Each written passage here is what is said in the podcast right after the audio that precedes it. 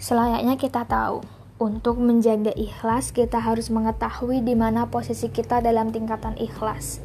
Imam Al-Ghazali dalam Ihya Ulumuddin menjelaskan bahwa seseorang hamba ada berada di tiga zona keikhlasan.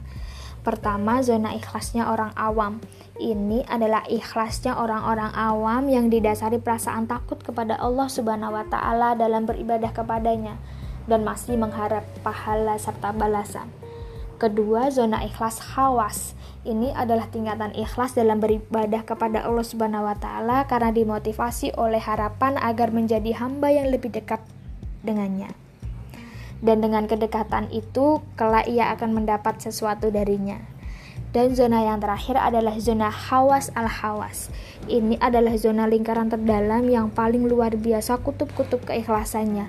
Ini adalah ikhlas yang berdasarkan kesadaran yang tulus dan keinsyafan yang dalam bahwa segala sesuatu hanyalah milik Allah dan dialah Tuhan segala-galanya.